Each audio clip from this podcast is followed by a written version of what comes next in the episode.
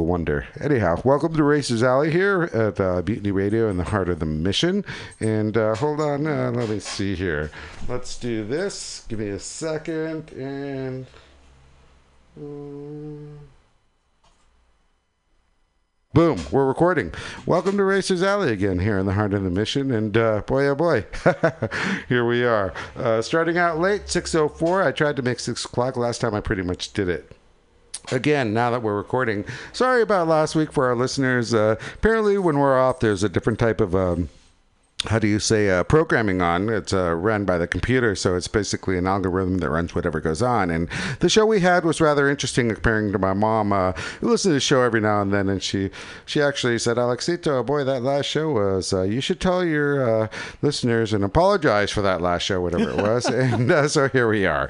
Anyways uh, welcome to racers alley here in the heart of the mission at mutiny radio. It's a beautiful evening tonight actually. It's a nice 70 a little bit of balmy uh, nice and warm and uh, milk crate brian's here to spin the tunes uh, we're going to also have uh, wade boyd uh, in, in a little bit as our co-host and we'll see who decides to roll in after that so let's listen to some fine tunes what, what, what do we got milk crate Uh, we got a little classic. We got the Velvet Underground, White Light, White Heat. Yeah, you are. All right. Enjoy the show, and uh, we'll be back at Racers Alley shortly.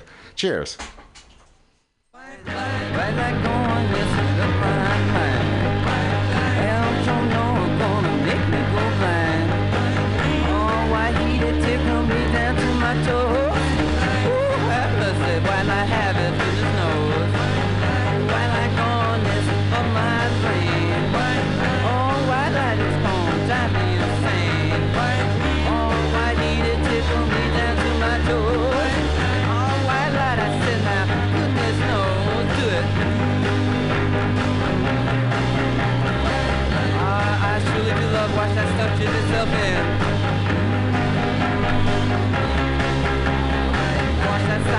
side,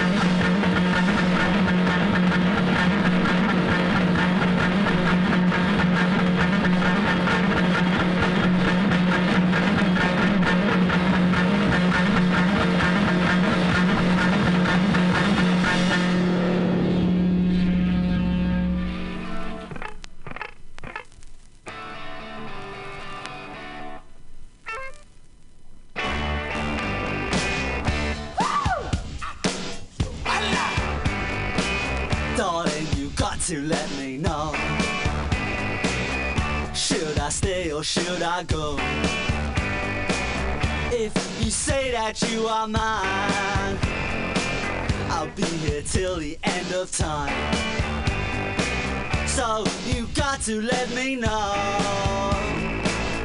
Should I stay or should I go? It's always tease, tease, tease. You're happy when I'm on my knees.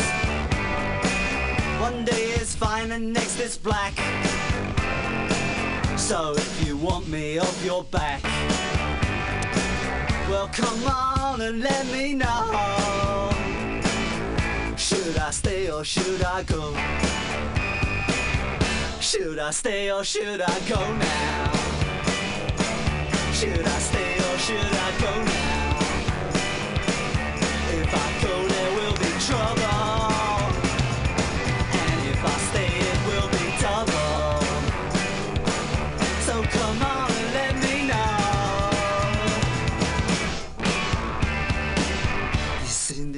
and let me know. This indecision's bugging me. If you don't want me, set me free. Exactly whom I'm supposed to be. Don't you know which clothes even fit me? Come on and let me know. Should I cool it or should I blow?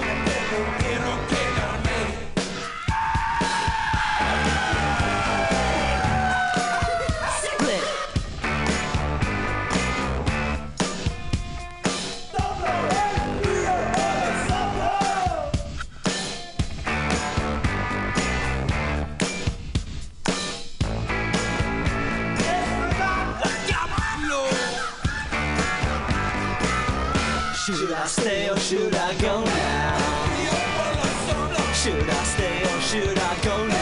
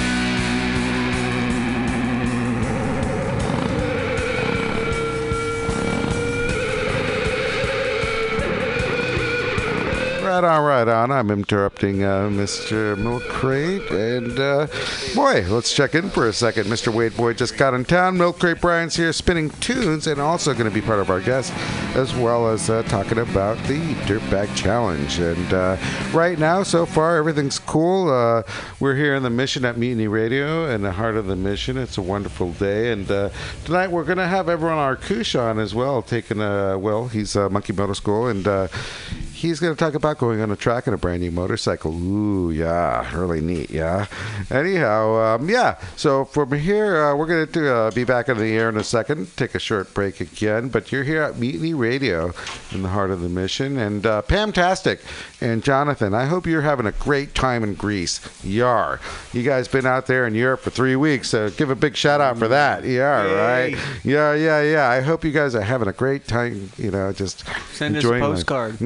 Well, they're, they're going to be here in a short it's, uh, skip and a jump here. and, uh, but, uh, yeah, but uh, we'll hear the stories. And I hope you're having a great time out there. And uh, holy moly, welcome to Racers Alley here at Mutiny Radio. And uh, like I was mentioning uh, with Brian earlier, uh, Wade uh, already heard the story. But uh, if you were on our, listening to our show last week, I apologize for whatever was on the air that may have offended you. But every now and then we just have a general, like, uh, you know, when I'm not here, the computer just throws out a show. And we have a lot of diverse shows here at Mutiny Radio. And uh, so there. Anyways, I'll try to be here every time. And uh, from now on, keep an idea of what's going on uh, when I'm not here. Yeah. Welcome to Mutiny Radio. And uh, Racers Alley will be back with you in a second. Cheers. And uh, Milk Crate Brian. Yar.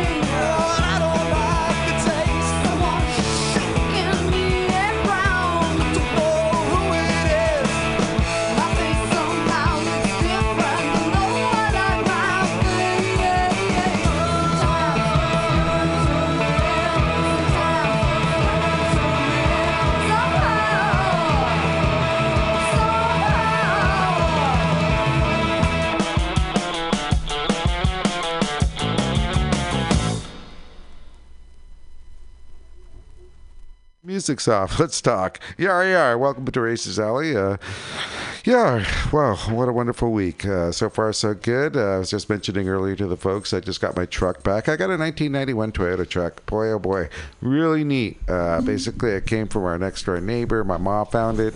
Got it for a really good price. It's a short bed, but it's a stick shift and manual. And uh, for a little bit of investment, you know, it's like a almost a Willys Jeep. The thing is just so anti-tech and uh, yeah, it's running great now, and uh, it's going to be feature my uh, my race truck. So it's really nice to have actually, uh, like Wade said, uh, we're, we're actually fully we we got everything we need, you know, which is really cool as far as going around. It's it's nice to have a truck if you're going racing. It's very important to be uh, self sufficient. And Milk Crate Brian here, I mean, I've, I've I've used his trailer for quite some time, and you know, it's like I said, it's always beautiful to have a truck to get around, right? Yeah, you liked it so much, you got your own of the exact same kind. You just wanted the manual. Just lucky. I'm know. lazy. I like the automatic. yeah, exactly. Uh, Chad said the same thing. He says like, "It's not an automatic, Alex, but uh, yeah, but it's a stick shift. At least they can't steal it." That engine So, is indestructible, most though. that- kids, that, right? little 22 RE. It's My like- buddy ran mine almost halfway down on the uh, of the oil. He was down a quart and a half Oh, when I, no. he finally got around to telling me it needed to be changed, and it's still fine. I'm not Yeah, worried about yeah. it. That engine's indestructible. Yeah, I think this would be about the sixth Toyota, maybe seventh. Uh, yeah, I've owned a lot of those for my time, seventy-eight on up, and uh, I've, I've I've crashed a few, and uh, they're indestructible, really. Until really, you really give cool. them your kids. exactly, only and then someone else gets it. Yeah, uh, well, you had that little Chevy for a while. What was that? That was uh, the white pickup you let me to go to Willow one day. a million years ago. Love, a million years ago. Yeah, yeah, it was Chevy LUV. I forget what happened to that. Yeah, what did happen to that? Oh, yeah. I don't remember anymore. Yeah. It- it's too many cars back. exactly. All own these pickups and this stuff over the years, and Yeah. you know that's really really cool. You know, nowadays you go to the track, you see some really nice everything.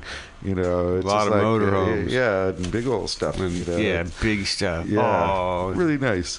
But uh, nice to have a little truck. Zoom, zoom, zoom. And that's how I started the show. Just talking about. Uh, thanks, Mom, for finding that truck. It's really, really cool. You know, we'll get There to you the go. very, very soon. Yeah, right on. So, uh, anyhow, uh, welcome back. Uh, well, Wade just got back from racing, and uh, again uh, running the uh, sidecar. Yeah. yeah. I was running the sidecar at um, Buttonwillow with AHRMA, and all my buddies are going to Miller this this weekend. Yeah. And, and unfortunately, I'm I'm lacking on the ebb and flow part, and I'm I'm not making it. Yeah, well, I mean, it always costs a lot to go uh, anywhere, and I mean, yeah, you're talking about uh, different states here. You're usually looking at a couple of grand in and out. On, uh, you Yeah, know, you Utah's get through that. You know, eight hours away. It's like thousand dollars. And, and and but it is one of the best tracks around. Um, they just sold it to some Chinese company or whatever, and Hmm. they're going to continue racing and everything. But they put this giant motocross was a motocross track. Now it's a car motocross track in the middle of the track. So now you can't see anything. It's terrible for spectators. Oh, line of sight. Uh, they they put a giant hill in the middle of the track. Yeah, yeah. for some other show, but it's a really neat facility. They lock the riffraff inside the gate, and it's one. Of, it's actually the SRA West biggest event of the year. No kidding. Yeah. a lot of folks come from uh, both sides of the coast. No, well, actually, we got one coming from the East Coast. Pete SF's coming again. He he has a house here and a girlfriend and a house there, so he goes back and forth. They race during the winter. It appears. Anyhow, he's coming out. He's he's bringing his sidecar. I think that he just got from the Isle of Man. That he raced there and, A real and- sidecar. Yeah, he doesn't even know I'm not making it yet. Yeah. Well, uh, hopefully it'll come this way and uh, go out there. You know, I mean, uh, boy, oh boy, you know, to to run a, a sidecars uh, over at the Isle of Man or over in Europe in general. I mean, they have the uh, generation, newer generation uh, machinery. Where here, I uh, correct me if I'm wrong, Wade. I mean, but uh, don't have the latest and the greatest uh, compared to what they do over there. Yeah, they're really hot on everything. Super competitive. They got sponsors. They got their money operated and everything. And we're totally a ragtag team, non-team. You're lucky to even have a sidecar, let alone know what one is, where to get it, or whatever. Um, most of them are old. Uh, mine's at least 40 years old. The chassis. Um, and so we had, there's a collection of them. Supposed I was told the other day there's like 30 of them at least in California somewhere hiding in a closet. So there's many varieties and stuff. But yeah, we're 10, 15 years or so behind. They Europe all went to 600s, long and short and everything, and it's supposedly the stuff. But you got to have money to back that up. Of course, just like any racing so, uh, yeah. new machinery. Yeah, it- you need new bit to- equipment. You need it checked all the time because you're running it so hard. They've turned it into bumper cars. There's like you know you got an inch between you and the next guy because there's everybody has exactly the same equipment. Yeah, yeah. Pretty much, it's so more much more competitive. Not that it's not competitive here, but we like for AHRMA, we've got four or five classes. There's like four classes of vintage. There's barely enough sidecars to go around. So the SRA is basically modern sidecars and whatever you can bring out that works. Nice. Um, so, but um, Mr. Bill was building them. There's some sort of, sort of new, but nothing like brand new. No LCRs, no super super. But the long chassis and you know, there's some there's some nice ones, but not quite like Europe. Europe's got kind of the cream of the crop. Yeah, uh, well, I think uh, also, uh, as well as there's folks out there who pay a lot more attention to that, which which makes a big difference. You know, I mean, uh, yeah, and I I mean those those cream of the crop bikes, I'm sure, are, are pretty penny. You know, compared yeah, to and- you know and uh, then for- investment wise. And then you know. for us, um, most of them are on the pound, so basically it's twice as much. If you're on the euro, it's about one and a half. Anyhow, you pay have to pay so much more for the same thing. Um, Well, to get it here now, I think I think the exchange rate is actually almost in our favor now, Wade. no, they always yeah they always say that. We shall see. For me to get a brand new car under my rear here, you're going to spend eighty to hundred thousand dollars. Yeah. Whoa. No kidding. Wow. And then you'll Yeah. never see me again because I'll be so fast. Yeah. Holy moly. So that's that shows right there how much they invest. I mean, Yeah, I, I GP just stuff. I checked you one know. from Holy moly. Uh, um, um, um, I was trying to check the um, uh, this guy Ryder's building one really nice.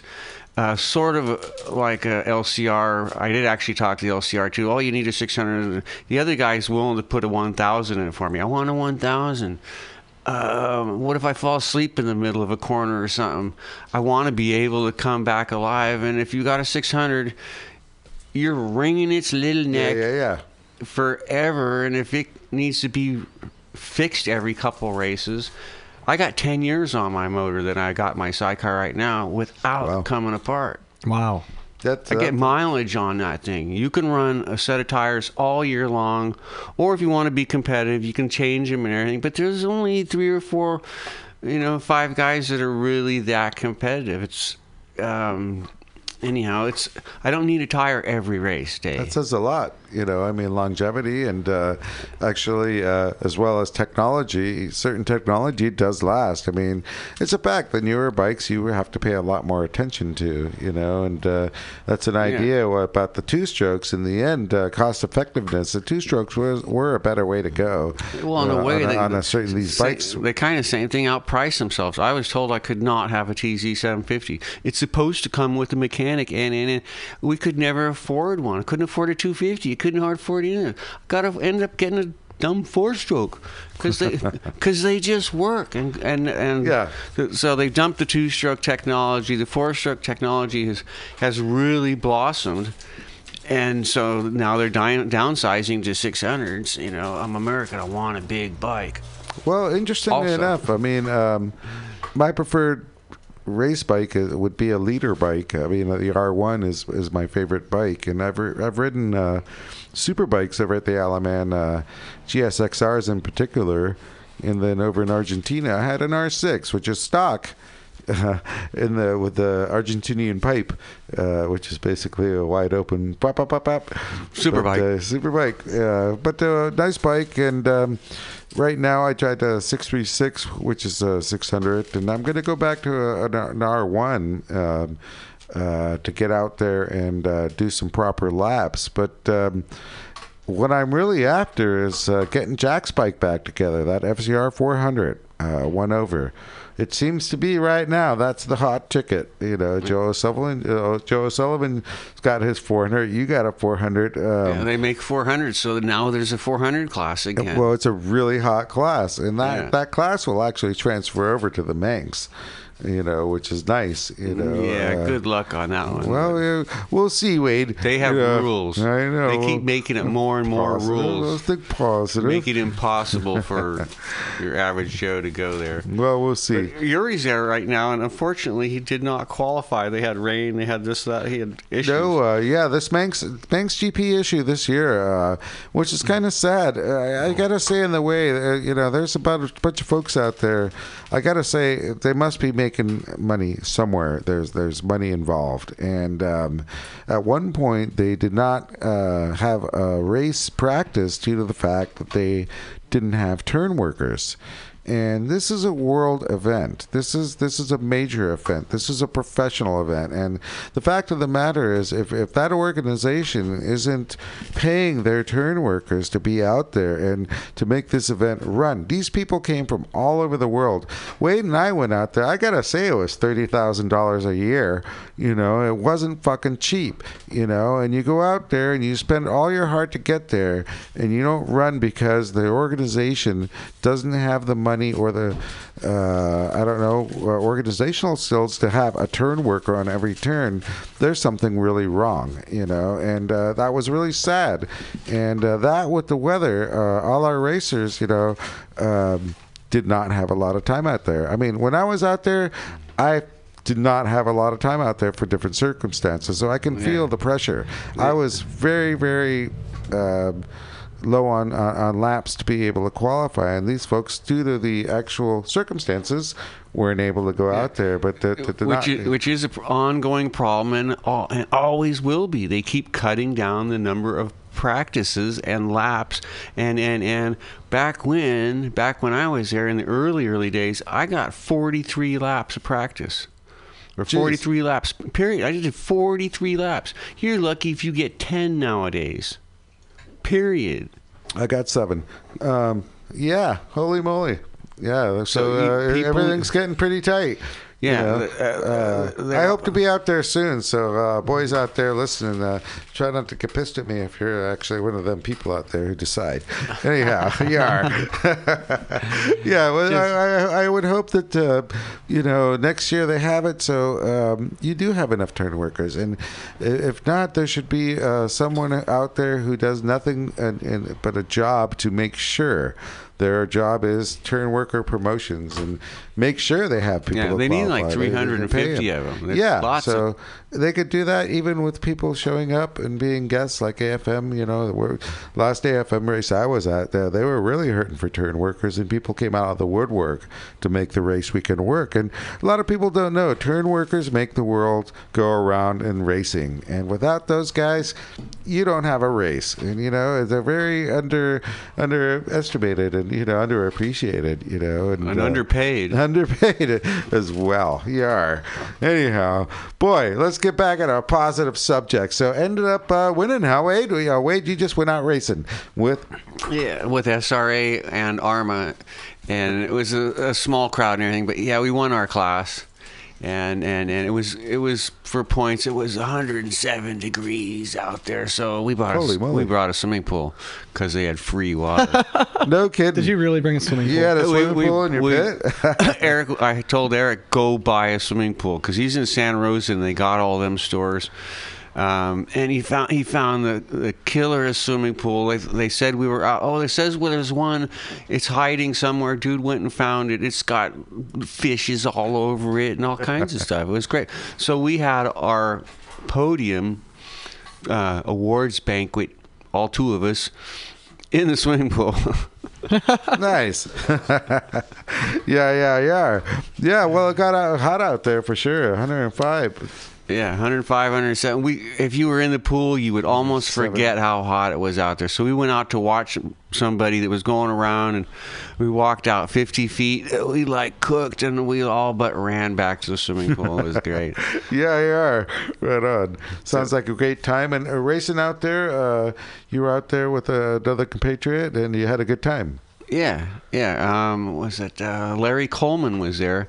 Larry Coleman actually was, I believe, the driver, was the driver, driver passenger. Anyhow, he was on the team. I'm not sure which position for sure, but he wa- he was on the team on my car in its original days back in like '81 or whatever. They won Long Beach. Actually, we were at the races and we got to see the video of that race at Long Beach and how and why they actually won. They won the championship, AMA national championship by winning Long Beach and everything. Neat. On my car like 40 years ago. It was great. Right on, right on. Always nice to meet people. And uh, Yeah. overall, uh, you want to give a shout out to all those folks? Yeah, uh, Larry Coleman. He, he's actually uh, um, he's returning from being a, champion way back when and stuff, and so now he's on a vintage car. But him and his team, his wife, and everything, really good friends. Wow. Um, actually, a shout out to Bernard and Russ Granger, my other good buddies. They just had a big accident like a month ago. Yeah, I Very sad story, but they're all alive. Yeah, well, I hope Yeah. they heal well and uh, Yeah. Racers Alley supports. You know, yeah, it makes a big difference. And you can always call us here. You know, mentioning that uh, we're here at 415-550-0511. If you ever want to give a shout out to folks, uh, yeah, feel free to call us and we'll figure out how to turn that phone on and put it on the air. You know, it's uh, very important, and uh, you know, especially when folks are trying to heal. You know nice to know that people out there care. Yeah. Anyhow, well, let's uh, take a break here, and uh, Milk Crate Brian's gonna put on some type of tunes. Yeah. Yeah. Yeah. Yeah, we've got a little bit of Devo for you. Devo. Yeah. Devo. Love Devo.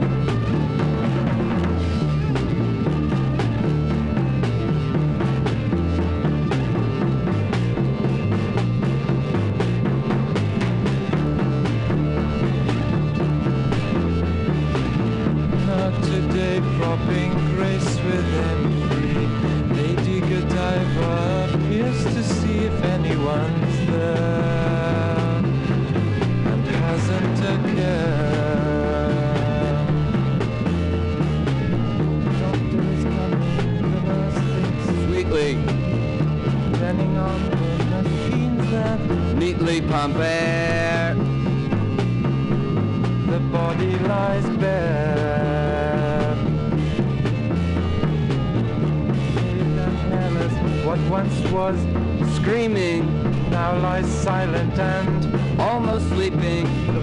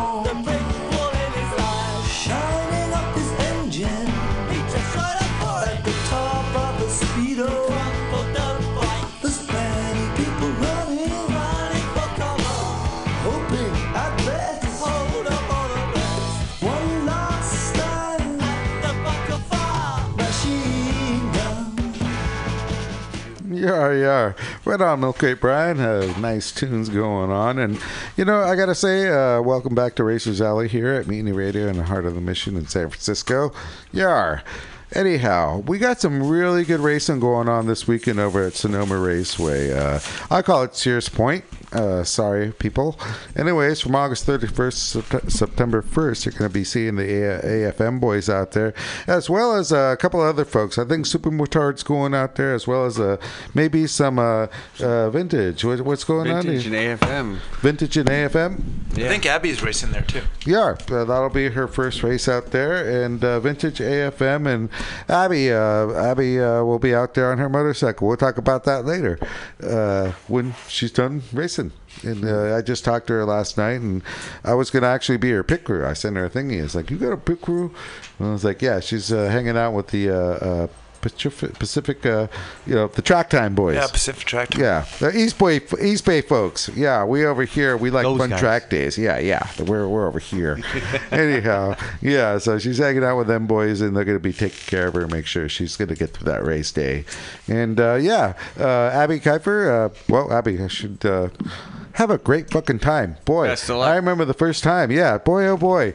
You know, yeah, my first time was very uh, story. You know, so uh, yeah, we'll we'll definitely have you on the show next time out. And it'd be great to hear the first time out as a racer. It's been a long time, right? You know, holy moly!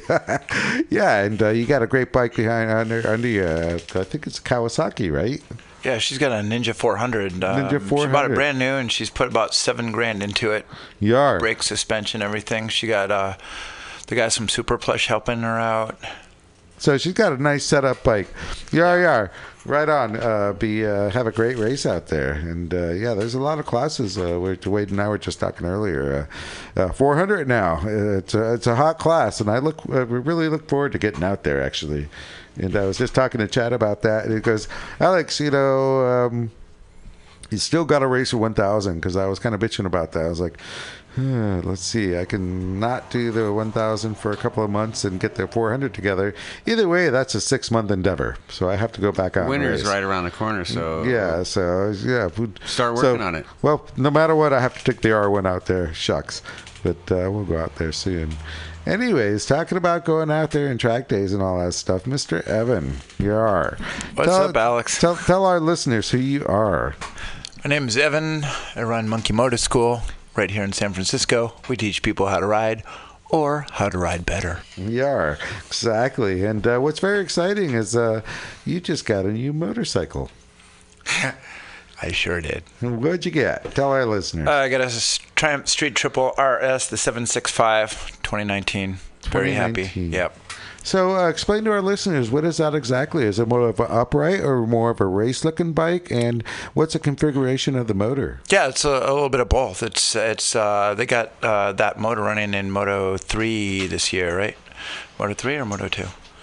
And uh, Okay, wow, yeah, no kidding. yeah, So that's a that's a a, a race motor. Yeah. And uh, it's got uh, Showas up front, uh, um, Top of the line machinery, front yeah, rear. In the back, um, Brembos. It's How a nice it bike. Yeah, it's it's it's great. It's a lot of fun. It's just super fun. It's really a smooth motorcycle. Well, listeners out there, um, Evan has been our, uh, he's part of the wrecking crew here at our, at, at uh, Racers Alley, and he, he's been here more than once. And uh, like I said, I mean, he's uh, Monkey Moto School, and he he's actually a Jedi Master who teaches people how to ride, and he does it in, in various ways, as far as uh, you know, really getting down to specifics as well as talking to folks out there and just trying to figure out exactly what the, you know, uh, how they feel about certain areas of uh, going and uh, riding certain turns, uh, braking, whatever, and very important. So um, this is really neat to go out there on a on a very, uh, I would say, uh, high level motorcycle. Right now, you just basically you went out there and it's it's top shelf. And uh, so you got RSs out there. What was your impression? Yeah, well, it was it was my first uh, time on a track in like ten years. Okay, yeah. So you know, you guys yeah. are out know how you there all feel. the time, and so I'm kind of, you know, I'm I'm a little bit of a traffic ninja, and I ride around town and hit the twisties all the time. But it's a totally different game out there, and Truly. I, I go and I feel like a rookie, and uh, I go in C class, and I feel real happy about it. Um, and you know it's it's a weird class because you've got a lot of new riders and some more experienced riders, but some of them are a little bit unpredictable. Um, but that's that's definitely where I still belong. Well, as far as going on the racetrack, folks, uh, listeners out there, I mean, first time you ever go out there, it's very overwhelming as far as uh, the the the nature of uh, the tarmac. I mean, you're kind of like on Mars, so you're just uh, you're, you're kind of um, desensitizing yourself to be with the, such a wide area and what you're used to on a canyon or something, just like uh, you know quadruple it times two, you know. So all of a sudden you're out there in an area that's expansive as well as um, you can do whatever you want, and there's no reference to how you're going to do it. Uh, so that's that's how a track is. And when you get out there, you do a few laps. If you're lucky, you have instructors and stuff for these schools, like Fun Track Days. Yeah, or August, and uh, you get out there and you learn, and you go faster and faster. Nowadays, rather than going out and, back roads and stuff, which are just so congested, you can go on a track day, and uh, right there, uh, your power on that bike must have been impressive. Yeah, I mean, uh, I wasn't doing 150 in the straight. I was, I think, 126 was my fastest on the front straight. Were you But, uh, smiling, eyes wide? Hell yeah, I was smiling. Yeah, it was all bet. smiles. Yeah, but- for sure. Yeah, yeah, yeah. Exactly. And each time you went out, you were comfortable.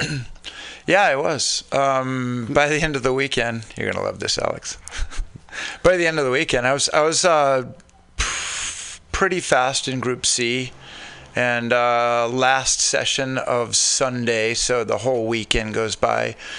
I start out and I, I'm already passing a couple people, but I'm you know you always take that first lap slow, get out yeah, you got to acclimate. definitely, and you warm up the tires again, and uh, you know we don't have tire warmers on our bikes or anything, so. Well, also, it's like it's a brand new bike. Yeah, well, so yeah, and uh, that you know that last session, you just want to like relax a little bit, enjoy the celebrate the weekend, and Exactly. do it at about seventy eight point two percent. So I'm first lap on the last section session, get up to turn five on the flip flop, lose the front end. Yeah, yeah. So how do you, do you okay? Yeah, I'm fine, man. Yeah, yeah, yeah. Little swollen, swollen finger, but everything's great. Leathers did their job. The stuff on the bike did its job. It's got a few scratches, so it's not a shiny new thing anymore. But Gotta break it in like that. It's, yeah, you know Yeah. what? It's a live a live and learn thing. You come back in one piece. That's all that really Damn matters. straight. The you only the only thing I gotta say Yeah. is, you know, most most of the time, times when you uh, have a little get off, you know exactly what you did, and this time I'm like, what the fuck did I do? I don't think there was anything on the track. I don't, I don't want to say anything about that, but well, I was it's right there on the dancing flip-flop. partner. You know, think of it as a tango with a new partner. damn straight. Yeah, You just missed yeah. the handhold, and she went off. It was it was so beautiful though, and it was so fun, and I'm really excited to go back out Yeah, again. exactly. Yeah. I do want to give a shout out to uh, Z2 Track Days. Z2 Um, track days. Nice. Yeah, I'm really looking forward to trying um, fun track days. But Z2 folks were They care top notch, super pro. Cool. Well, I'd like Uh, to have them on the show. Uh, yeah, know, definitely uh, that's- talk about their, you definitely ought to. You know, uh, we're we're open to anyone out there. We're we're, we're a show about racers and uh, the industry and anyone else in between who wants to come in and tell stories. And uh, yeah, for sure. Z2, I'll reach out and see if I can get uh, somebody from there yeah, that's that'd be awesome. to come on your show. But uh, everything else worked out. I'm glad you're okay and you had a fun day.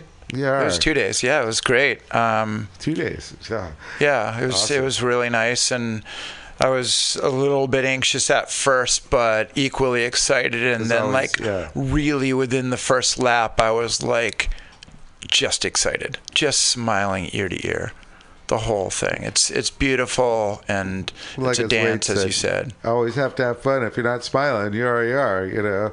Yeah, that's a big deal, you know. And uh, Sean Crane, uh, bless his soul, used to say the same thing. Better be smiling, you know. I mean, why else are you out there, you know, putting it all out? And, uh, you know, it, it, it's it's it, yeah, for sure. so cool. Right on, right on. So uh, right now, uh, Evan, uh, I've given your number out to a bunch of folks. Uh, again, how can folks get a hold of you? Right now, you have a couple of bikes to teach and, uh, yeah, have classes. Yeah, uh, monkeymotoschool.com. Um, we got myself and two other coaches, and it's summertime, so we're pretty busy. But I'll get back to you as soon as I can, within 24 hours usually. Um, fill out a contact form on our page, and we'll cover the rest. We'll get you riding. As well as uh, right now, you know, uh, mentioning earlier, uh, Miss Abby out there, and uh, her number is 420, which is pretty fucking bitchin'. anyway, right? You know, it's like made, you know.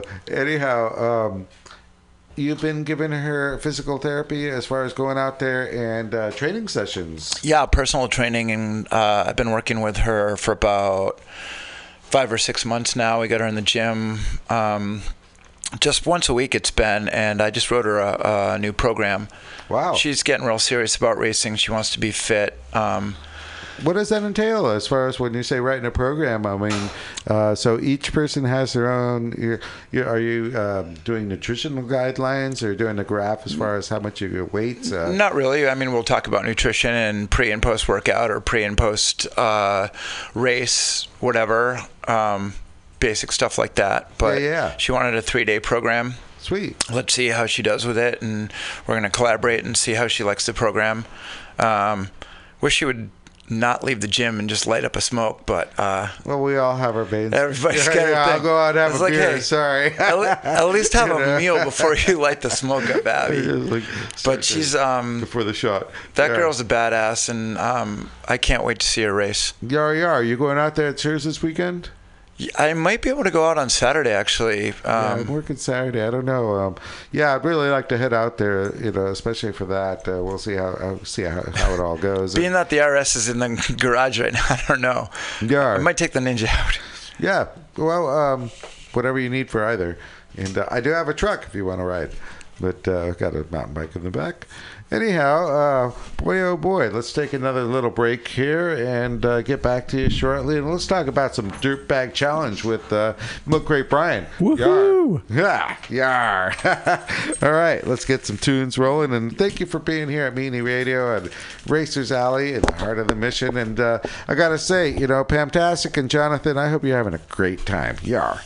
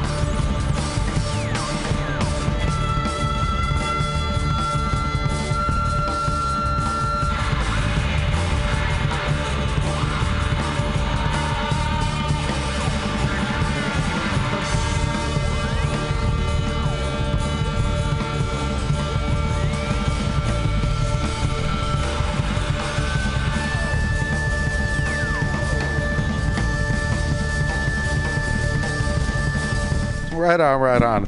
Welcome back to Racers Alley here in the heart of the mission at Mutiny Radio. Yar. And uh, like I said earlier, Pam and Jonathan, I hope you're having a great time. Yar. Anyhow, uh, boy, we've had a great evening. Uh, Evan has talked about going out on his bike in the racetrack, and uh, Wade's out there as well with uh, SRA and our man. Wade, you did win, Yar. Uh, we didn't even talk about that. You did end up winning, Yar. Yeah, yeah, yeah. Yeah, got a trophy. Well, you know, it's nice to have that out there, but you represented, and that's the neat thing because if no one else shows up, you still win. You know, I've been out there before, and, you know, a million years ago, my, my buddy Kevin, uh, he was a roommate of mine, and he was the worst shape in the world, and he didn't know how to ride a dirt bike to save his life. I mean, seriously. And he ended up going out on a race out there where, you know, um, they were doing a Laguna Seca race. This was probably in the 80s. And uh, Miguel Hamel was kicking everyone else's rain during practice. It was so shitty. The fog was up. You couldn't see up top. And he was on slicks and blah, blah, blah. I mean, he was just doing great. And my buddy down there is doing a race. Somehow he decided to join this race. And he was the only one to finish. So he got a trophy you know, in this muckety muck, muck, muck. And like I said, he couldn't ride to save his life, but he was only one out there who mucked it through the muck to finish that race. it's just like, Yeah, you know, you if you're out there in your race, you deserve, you know, what you get. You know, that's that's the fact of the matter. You're out there, you're doing your job. Bob's your uncle from there. You're talking about doing their job. Jesus H. Christ. You know, Paul Brown was here uh, two weeks ago. Uh, missed last week. Sorry, guys. And um, talking about the Dirt Bag Challenge. And Ah, uh, dirt bag. Milk Crate Brian, you know, he's a part of our wrecking crew here, and he does the music. And uh, boy, oh boy, oh boy, he's been a contestant. Boy, at Milk Crate for how long? Um, well, I did Dirtbag Challenge for the first time about 10 years ago, 10 right when I moved to San Francisco, and I was totally green behind the ears. That's a long time for doing the dirt bag. It's a long time, long time. But uh, and it has been 10 years. This is only my second time doing the Dirtbag this year. Yeah. I I had always had an excuse not to do it every year. I was taking a vacation. I was going on a motorcycle trip. You Life know, gets in the way. it Just I didn't have a bike. I didn't have a garage. You know, different things. And I was tired of making excuses, so I had to do it this year. And what did you do? Uh, well, I rebuilt a 1984 Honda Goldwing. Uh, we had picked it up a couple months back off Craigslist for 200 bucks, I think. Um, and Robbie Moto Tire Guy and I loaded it in the truck. And the past couple months, I've been before Dirtbag started. I was just stripping parts off of it, selling it on eBay, trying to build up my funding for the Wow. for the event. And uh, long story short, stripped that 850 pound Goldwing down to, according to the scales at the dump, uh, 585 pounds. no kidding. Um, and it's lean and mean, and it's fast and it runs well. Uh, I had to replace two head gaskets on it. Uh, what else was awful on do on that?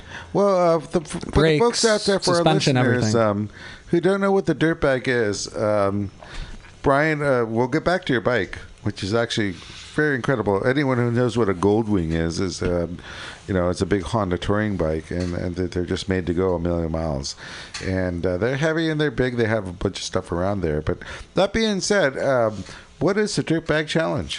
The Dirtbag Challenge is a chopper build off here in San Francisco that's been going on for about 20 years. Um, and it's evolved over time. The idea of it is to sort of counteract the Orange County chopper culture of spending a whole bunch of money and having a $75,000 chopper at the end of the day. Um, and Paul was on our show a couple weeks ago uh, Yes. explaining this, but it came out of an idea from his garage. They were sitting around talking shit on Orange County choppers, and they all started betting on how cheap and how fast they could build a bike. Um, and what evolved out of that conversation is a, the Dirtbag Challenge, which is an event where you build a bike. In the present day, it's for two thousand dollars and got to be done in two months. Um, and you got to go 200 miles on it at least, and you've got to camp two nights. So it's two, two, two, two Yeah. um, and it's had various incarnations over the years, and they've been tuning that event to be a little bit less artsy and more uh, motorcycle real. Um, and in its current incarnation, it's only like the real guys out there. You don't get a lot of art bikes that can just go around the block. You get you get guys that are you Functional. know, functional, sometimes functional in a scary way. Yeah. Our Yeah, winner yeah. this year, uh, the winner of the most awards, um, he built an entirely rigid chopper. Um, so not just hardtailed, but there was no suspension up front. His suspension up front was a 10 foot, two 10 feet steel bars raked out, out farther than the chopper you see in Easy Rider. There you go. And Wow. that steel flex was all he had in between him and the bumps in the road. Uh, and he deserved every award he won because he was the craziest guy. His engine busted up the night before. He had to rebuild his front cylinder on the V twin. Uh, and then he found out on the way he was dumping gas. Uh, directly into his oil because his float was stuck. Yeah. So he had to stop along the way and change the oil and he was still figuring out kind of how to ride it safely because with that long of a rake uh, you can't really go over 45 miles an hour. Uh, and we of course you know took him up scenic highway 1 um, but nice. he made it to that campsite at 1 a.m riding in the dark on that sketchy chopper Wow, that's that's gumption. and That's the whole ride, he was pulling over every 20 miles to put another gallon of gas in his little peanut gas tank. uh, and so Yeah. he deserved every dirtbag award that was showered on him. Matt, you did an awesome job, and you were really the spirit of that challenge. You know, just showing awesome. up and no excuses, and no Making matter what it- happened, you'd make it happen. That's awesome. Yeah, yeah. Yeah. That's great. and uh, to toot my own horn, I didn't go away empty-handed. Uh, this year, No. I won the uh, the People's Choice Award, which is the uh, the audience vote. So, uh, out of all the non-dirtbags there, out of the, just the observers, uh, I was able to, you know, stuff the ballot box and win. no, it was awesome. I mean, like Nice we job, mentioned Brian. earlier. Yeah, congratulations, Brian. Yeah, I mean, thank you. Yeah, I saw this the the incantation of this, like uh, what what he got and what it turned into the first time it started, and the amount of. Um, Oh yeah, we're just gonna tear the wiring harness and rewire a bike. I mean, not every Joe can do that. Sorry, you know. Not and that then- Goldwing harness, no Yeah, way. exactly. And then you start talking about uh, cutting things off, Wade's territory, RER, and then you just start fabricating. And you know, like you, Wade, he has a, a, a sight to see something that ain't there and able to do it with what you have. And that, that takes a lot of talent to be able to have that creativity and that thought and be able to have that the idea that you can turn something into nothing. And I've always talked about that with you. You know, it's incredible. I've been with Wade, and he's helped me out, out a lot in times, and uh, where we had nothing, and he made something out of it. And both those times, we got to the Isle of Man. Yeah, I got uh, incredibly it's lucky with a lot really of spare neat. parts in my garage. Well, Uh, your, your bike looked great. able to find uh, stuff that just fit. I had an old fender off a Suzuki Savage, uh, and I ripped off, of course, all the Goldwing plastic fender. Looked up what I had in the attic in the in the upper space in my garage, and sure enough, I had that old fender, and it only needed a little bit of grinding to fit in the bike. Just grind and drill holes, and it lined up flush with the frame. And I just got really lucky with a lot of pieces that came together on that bike. I can't wait to see this. Have Yeah, you seen pictures I- of it? No. Boy, and um, Oh. give it, give it. So I'm going to do my best to describe it for our listeners because I know uh, we're on the you radio. Can, I can. I haven't seen a picture. Give me a picture, and I'll copy it and put it on the face of a book under Racers Alley. But um, yeah, describe. I mean, it really is bitching.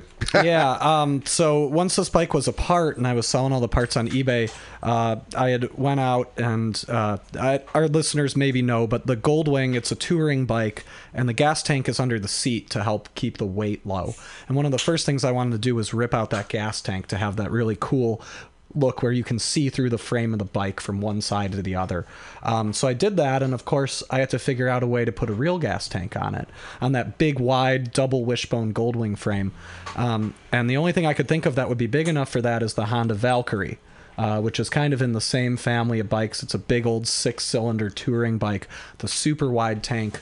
Um, and all those tanks, of course, for touring bikes, very expensive on eBay you know several hundred dollars and i was able to find one with a dent the size of my head in it um, for 40 bucks shipped to my door I, i'm pretty sure the guy that sold that to me lost money on just the shipping And it was an ingenious idea. I mean, as far as I mean, the Valkyries are, you know, going esque.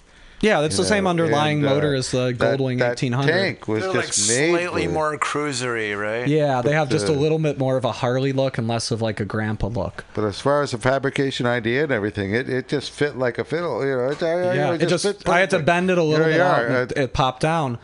And then in the process of looking at the rest of that bike stripped out and that dented tank and the rust that was starting to grow on it, the patina. I got this idea in my head that this bike sort of looked like a country western antique.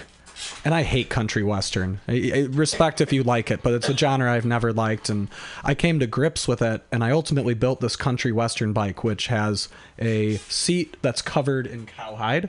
Uh, the headlight is made out of a cow's skull uh, with two four inch dually headlights coming through it. Um, it's got a whip wrapped around the tank to hold the tank down to the frame. Um, and it's got a little six shooter revolver indicator up on the dash, holding each of your, uh, you know, high beam, neutral, oil pressure, turn signal lights coming out of the little bullets when you're you're driving it down the street, and of course a whole bunch of other like little country western touches to it. Um, It's very artistic and very similar to Wade's. Uh, whenever time the Weebub and everything, you always have your highlight like the Batmobile. It's like there's accents, you know. And he did the same thing. Each little thing, nice accent with the with the gun with the little lights Yeah, on there. and- especially that cylinder at the show when people were coming by looking at the bike, showing off little pieces like that where it's like just a small detail, but they can tell you put a ton of thought and Yep. a ton of time into making just those indicators work. I, that really, I think, is what pushed it over the top. That's yeah, I'm sure it does. That's a yeah, it's a how do you say it? Labor of the heart, and uh, like I said, the Batmobile. Look under the hood. Right on, there's man. Batman. You know, I'm glad. Can't wait to see it. Congratulations. Yeah, you'll you know, see it. People's Award. You'll see it now that um, you know I want to put out a public service announcement. Uh, you may have seen on Facebook, Milk Crate Brian's KLR 650 was stolen uh, about a week bastards. ago. Um, so staying positive, still very happy about the dirt bag, and I've got a nice Goldwing to ride right now. But if you see a lime green KLR, uh, license plate KC9 IRE, uh, last five of the VIN are 00074. Feel free to tackle who has, who's ever on it and uh, give us a call or hit us up on the Racers Alley Facebook page. Exactly. Racers Alley Facebook or 415-550-0511. 415-550-0511. Anyway, yeah. Um, Milk Crate Brian Spike's already been on the Racers Alley Facebook page uh, uh, recently, uh, more than once. You check her out, man. And uh, if you ever see that, you know, let us know. For sure, I'll buy you a free ice cream cone. I swear, Mitchell's. I'll buy you- Whatever I'll buy you two dude. drinks at Yeah, least. Yeah. So it's very important. Uh, go out there and uh, find it. And uh, you know, as any anytime. I mean, they have the great.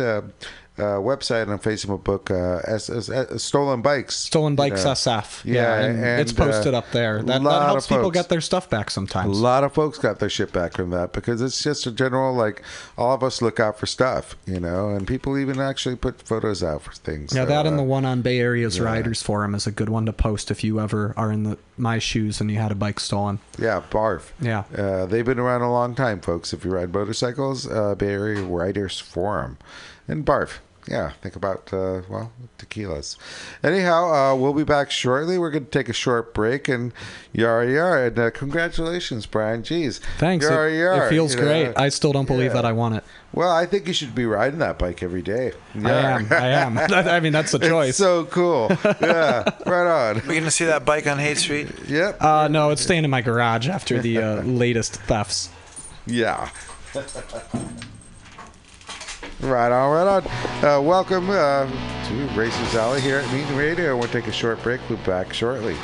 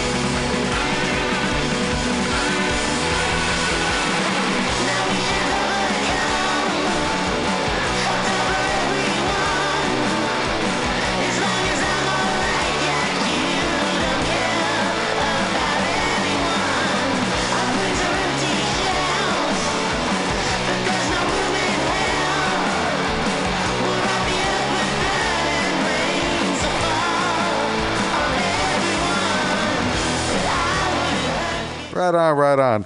Well, we're uh, running out of time here at Racers Alley here at Mission. Uh, in the heart of the mission at Mutiny Radio. Yeah. Well, I got to say, you know, um, listeners, thank you for being out there. And I really want to thank the AFM for being out there. And they're to have a big race this weekend over at Sears Point, um, whatever they call it now, Sonoma Raceway. But. Um, be out there. I think it's three days of racing. They're going to have super motard racing. They're going to have motorcycle racing, and uh, I think they're even going to have classic racing. Am I wrong, Wade? They got some classic going on out there. Yep. They got classics, classic something. Some kind of classes, the, the big four cylinders and stuff. Yeah, we had you guys' bike, we'd be out there Yep. testing for Australia. Yeah, we're not quite ready. So Yeah. we're missing. Okay. Yeah, I ran with those boys when I was running this, uh, earlier with the AFM on a on a bike I had, and uh, every now and then you'd get out there with the the boys with the square number plates, uh, bikes preceding 1984 in line four. I was out there back then, guys. So anyhow, these bikes are super bikes, is what you call them back in the day, before they had a term for super bikes. Yeah. And yeah, right. They actually did have fairings back then. It was it was happening. I was one of the I was a poor kid that couldn't afford one, and I started making them. Nice. I had to run Super Street because I had to run a fairing because I couldn't afford it. so, you So I ended one. up making yeah, I ended up making fiberglass. Talking That's how you about got so good at dude, use fiberglass. talking about making something out of nothing, right, Brian? Yeah. yeah. Wade's a fiberglass master. I've seen some of the stuff you've done, and it's Which really impressive. It's clear So, you've been doing it since you were young. Thank you, AFM.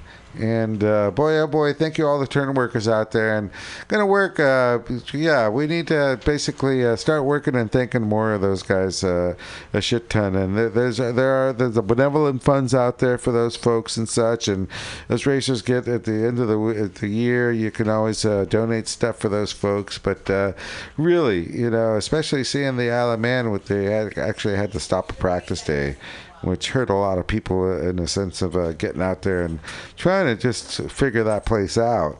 You know, um, turn workers mean everything. You know, without you guys, we're not doing a goddamn thing. So, uh, everyone out there, you know, praise turn workers and help them out whatever way you can because it's very important. Without you guys, we ain't running.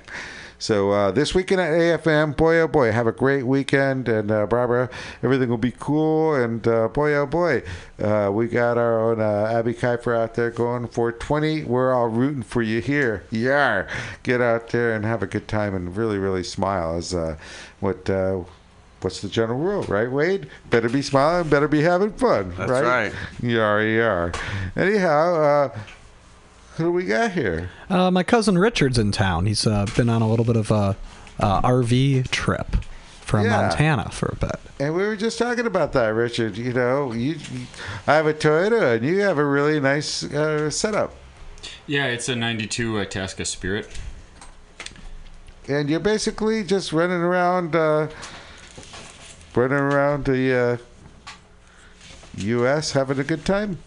Uh, yeah, I live in Montana, so uh, my wife and I traveled to Seattle first and just making our way down the coast and ended up here in San Francisco. And lucky for me, my cousin lives here and is generous enough to let me sleep on the air mattress in his living room. And uh, I'm just really happy to be here again. Well, you know that's forty-five dollars a night. Yeah, you'll get the bill at the end. Yeah, it's like if you have a real mattress, that's seventy-five. I Uh, San read. Francisco is very expensive, and being in the studio, being our guest, is actually thirty dollars. Yeah, there's a donation that's required. Welcome.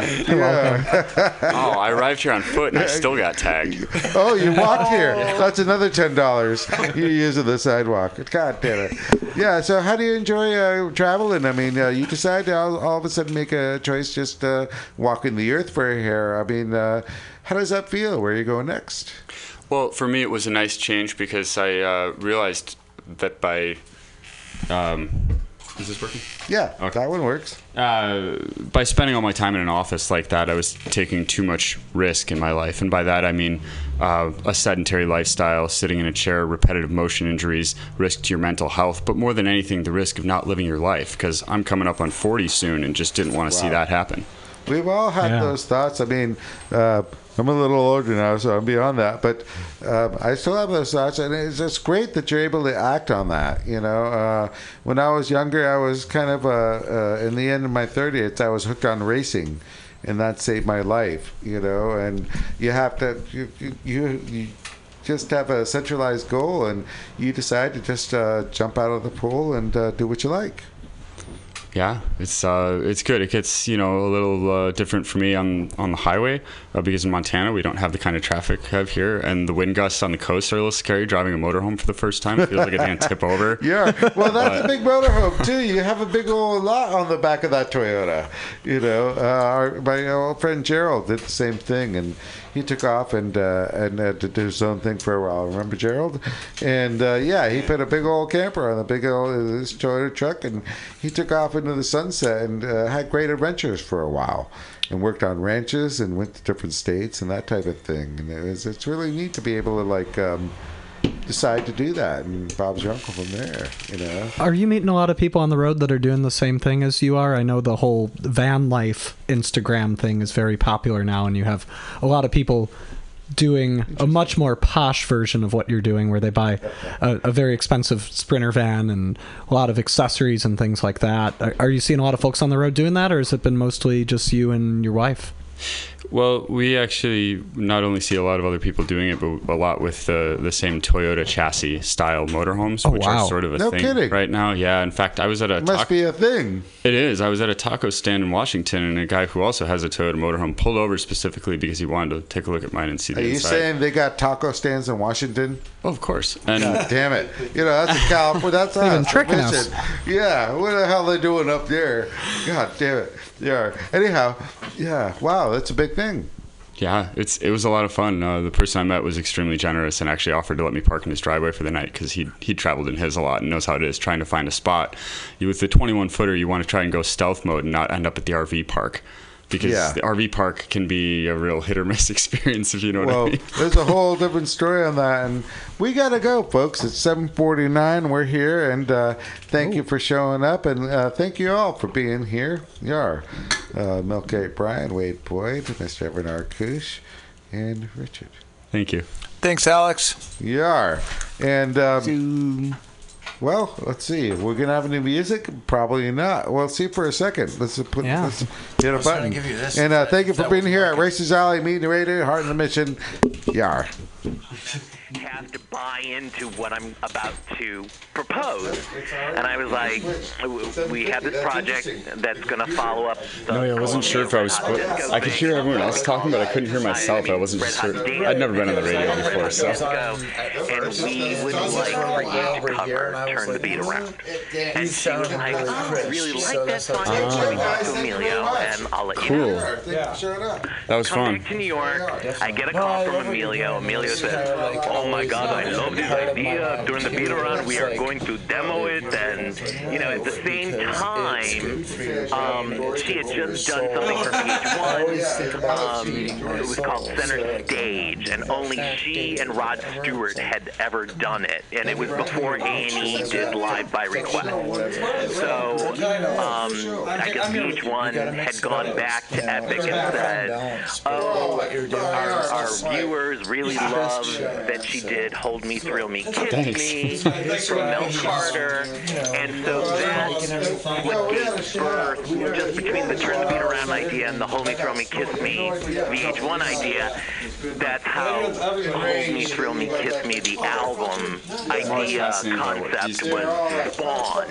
And um, the rest is pretty much history, but it was just the most amazing, synergistic thing that could have happened to everybody involved because it was it was great for her, it was great for us, and you know it really brought her back. It was her first gold single in like five years, and you know, and then Wait, you know, hold your led- hold that thought, Frank. Uh, okay, okay.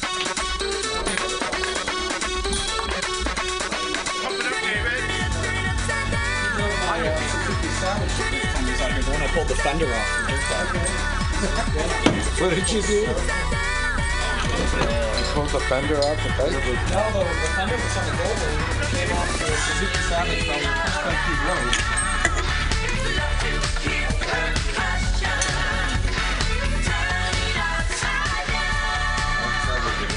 Yes, yes, yes. Uh, that is uh, Where did you Lois take the Desmond. class, Turn the beat around. That was uh, not only a number one dance hit, but it also was uh, a top 20 Hot 100 hit. Is that correct, Frank? It, it reached number 13. Uh, That was actually the drag song I, I turned into the Well, you know, it, and, that's and, and it's so funny that you say that because it it it led into the everlasting love single and video because she was eight months pregnant and she could not film a video. So we said, let's get some Gloria drag queens to do her at different phases in her career. And so she wasn't really ever in the video. And it was, uh, you know, all of the various uh, drag queens that performed and ended up going on tour with her after she gave birth to Emily. And um, it was amazing because it really, it not only took her back to the clubs, but it really cemented her um, her relationship with the with the gay community and um, and just she was you know at that time she was between her and Madonna at that time those were the only two like pop rhythmic dance you know female artists that were out there because it was pre J Lo Gotcha. and um, Yeah. There was a world uh, before so- J-Lo? Yeah, it was uh, Turn the Beat Around was 93, and then Everlasting Love was 94, 95, and then I remember Vicki Sue Robinson saying she approved of the remix. She liked it. Yeah, you know, I, I saw her at the Roxy one night, and I just said to her, I was like, oh my God, I was like, you have no idea how much I love you. Man, because I went to. Yeah. Nice. Yeah. Yes, it's beautiful. Because I put on sunscreen to do yoga. Yeah. No, the place is really neat. Um, I went there for a, a handful of classes a bunch of years ago. Yeah, he was talking with me about it before. She had done, you know, uh, she had done Everlasting Love, and then she had done To Sir with Love, and a couple other things. She did some amazing stuff. Uh, you know, I just love and respect her, and God rest her soul Rest in because peace, honey. Yeah. she is just, so, she was just so amazing, and, and she was, you know, she even said, you know, that whole thing with Gloria really helped me, like, get some, you know, got, helped me get back on track and get back on the road, and she goes, it was great. So it was great for Worked out her. everybody. Yeah, yeah. Well, listen, let's change gears now. Guys, I, I want to ask everyone here as well. So, you know, this past Sunday was the um, Academy Awards, and, and um, what did you all think of the uh, duet between Lady Gaga? Well, Brad, who wants to go you know, first? it was sort of, it was sort of a magic moment. I mean, did you feel the magic? You don't, you don't get many magic moments like that on screen. And and whether there's realness behind it, there's definitely uh, chemistry. And you know, Yeah. you know, I, I'm, Good, I'm good camera not angles too. That helped. well, uh, well, yeah. I mean, who, whoever was shooting it was brilliant. Oh my God, he he's keeping. He, he'll be there next year. Now, guys, you probably were too busy. Were you at fundraisers? What were you doing, David? Where are you going? David's got to go pee pee. Okay. Oh, well, go. Sunday because it was San Francisco. Don't let me stop you. He's making water. He's got to make water. Did anybody? oh no, he got a new pair of headphones. Oh look at him. I, I before I ask this question, I, w- What? it's, this is not scripted. Um, but you guys, I forget you. You're so busy, you know, with the Dougal family. Were Well, I you? think the, there was an opinion. There was an opinion. Oh, you're yes. Yes, we're waiting for him. Armando. Oh well, the, uh, hello. Uh, Hello. came in kind of late.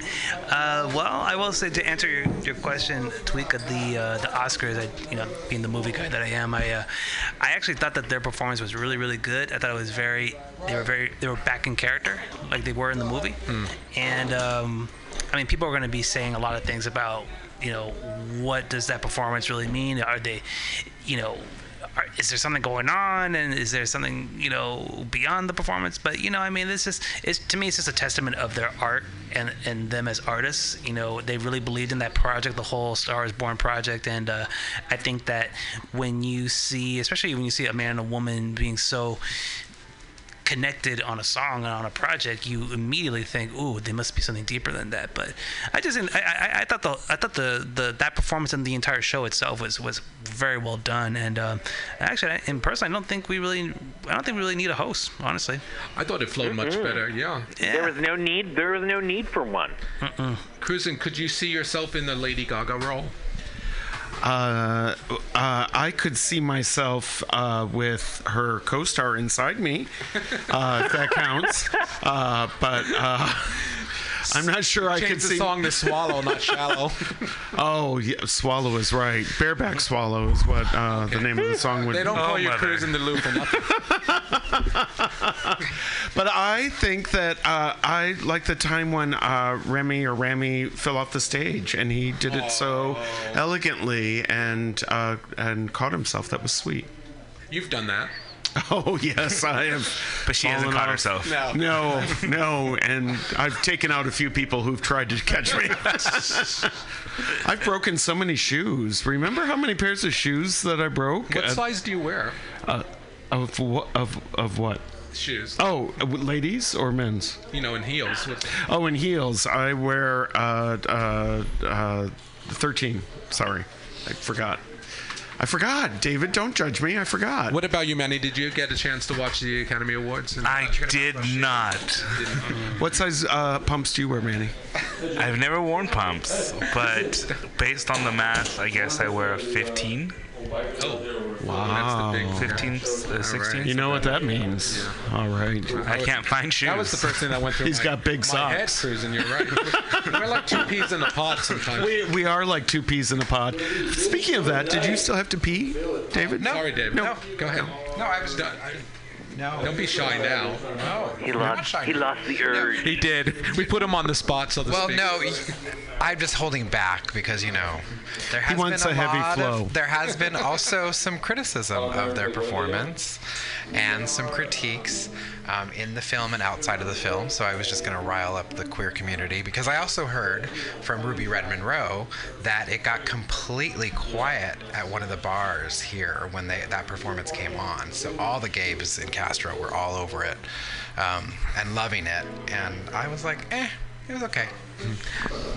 Yeah. Now, Frank, have you ever had the opportunity to cross paths with uh, Lady Gaga?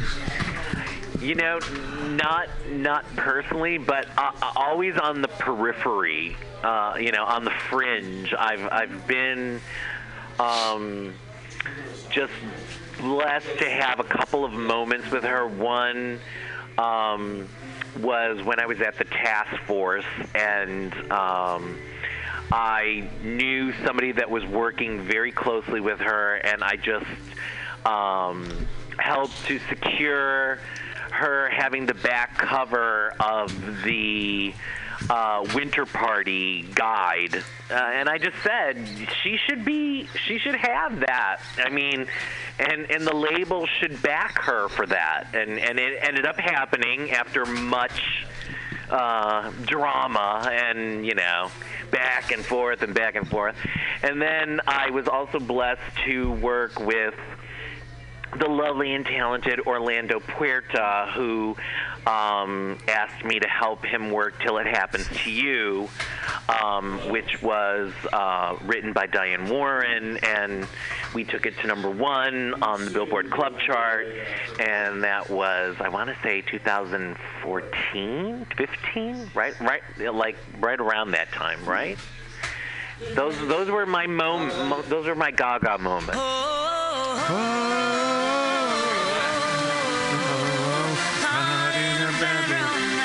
story my life.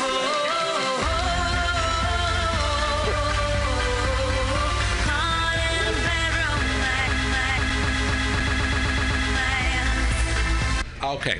Now, let's uh, sh- switch gears, Frank, because uh, we uh, the show's rolling along fast. I know you want you want to get to what I'm doing now. Yes, right? please. So, all right. Well, Mm-hmm. you, you know that I uh, my company is called May I Be Frank, and it's been running since 2000, and I've been so blessed to have you know gotten to this path, but like currently, I'm working some really amazing records. Um, one is the Sea Rod record featuring Brendan O'Hara, who is an amazing vocalist. Um, actually, the the most interesting thing about him is, uh, and Sea Rod even said this to me when when he recorded him doing the vocal, he didn't have to do anything to the vocal. That vocal is raw, no auto tune, nothing. That's him, and um, I, I just it's such a stirring, emotional vocal.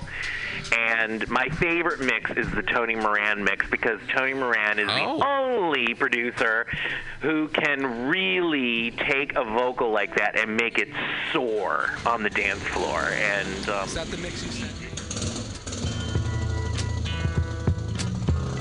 Something happening here, but it is ain't exactly clear.